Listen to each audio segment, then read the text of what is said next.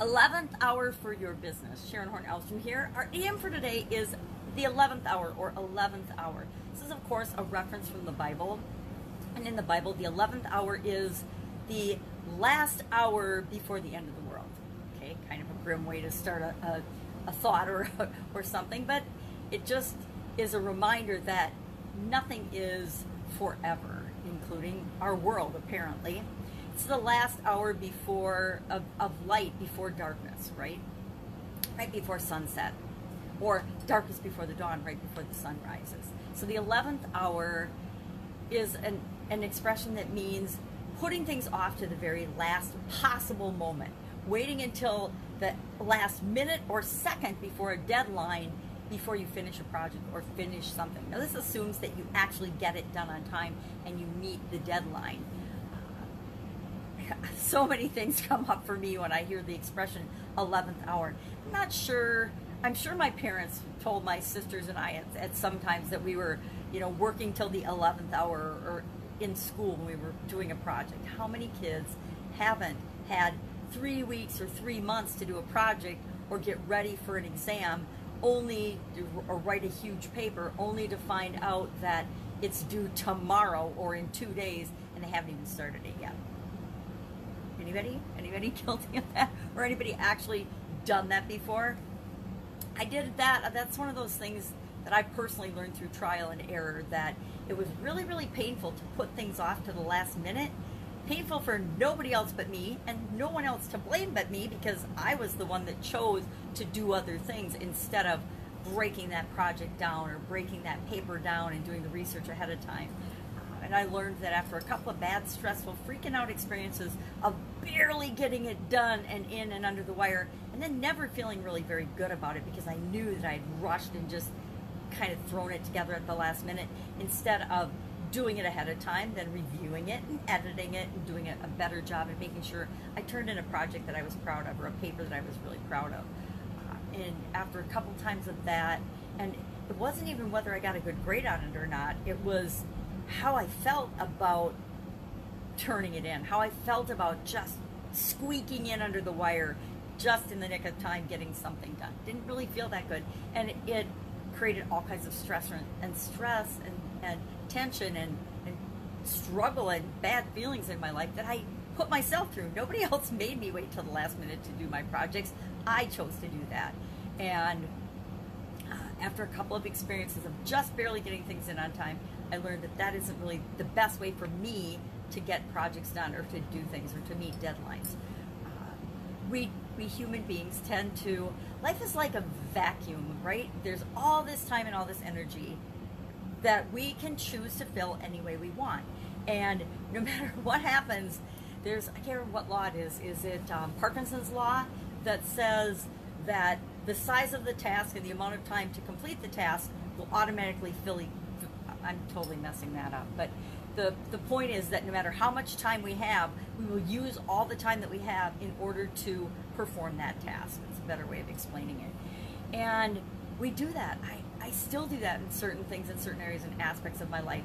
Taxes, for example. Have you ever waited till the very last minute to do your taxes or to send in your tax return? Now, this year we all got a little grace period and, and have a longer time to do that. But normally, April 15th have you seen the lines and the, the people at the post office? I remember mailing my taxes one year um, and I had to drive downtown St. Paul because our post office was closed earlier. How ridiculous was that? That was back when I actually did my own taxes for my ex-husband and I.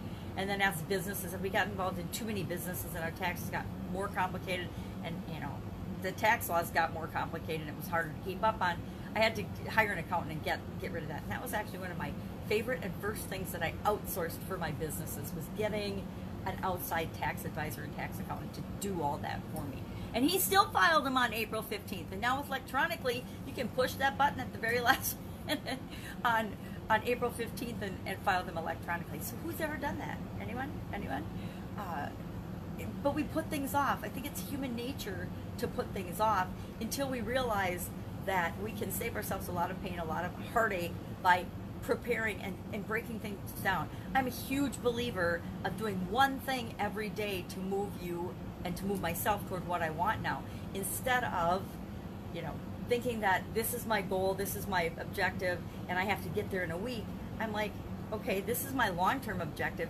This is what I need to do every day to make sure that I, I get there, to make sure that I achieve that goal or objective.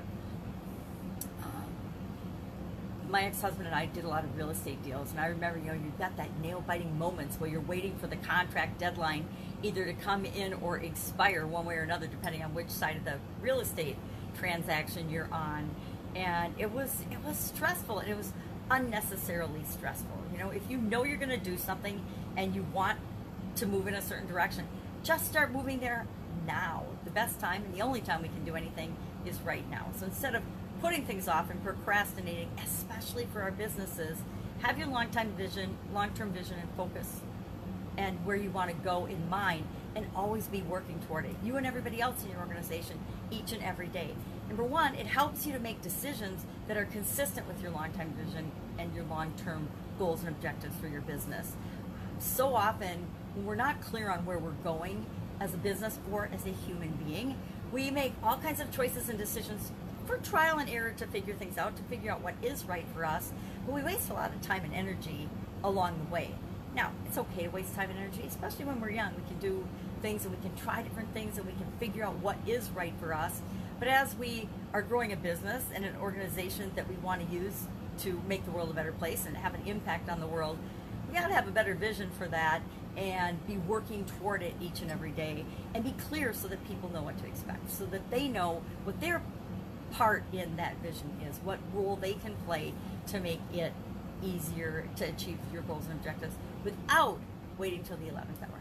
Now, as a leader and business owner, ask yourself do you set projects up and set things up that cause stress and strain for your customers, your vendor partners, for your employees or your teammates, the people that you work with, for yourself?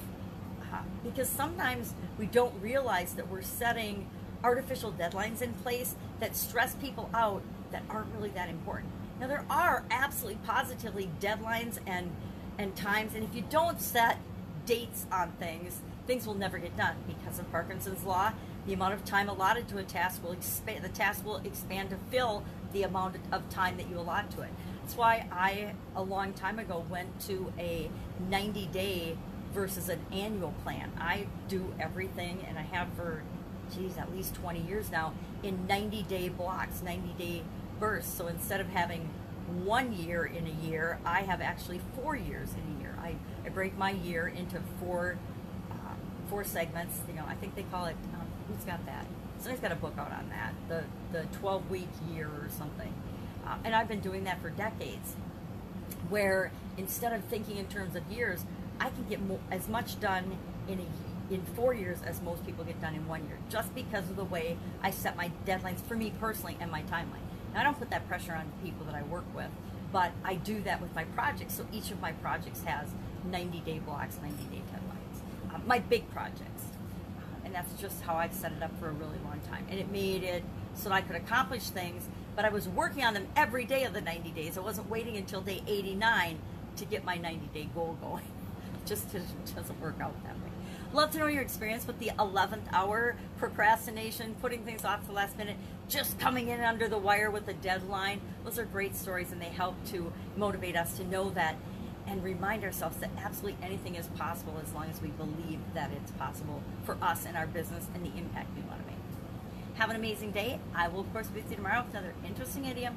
What does it mean? Where does it come from? And how might you apply it in your business?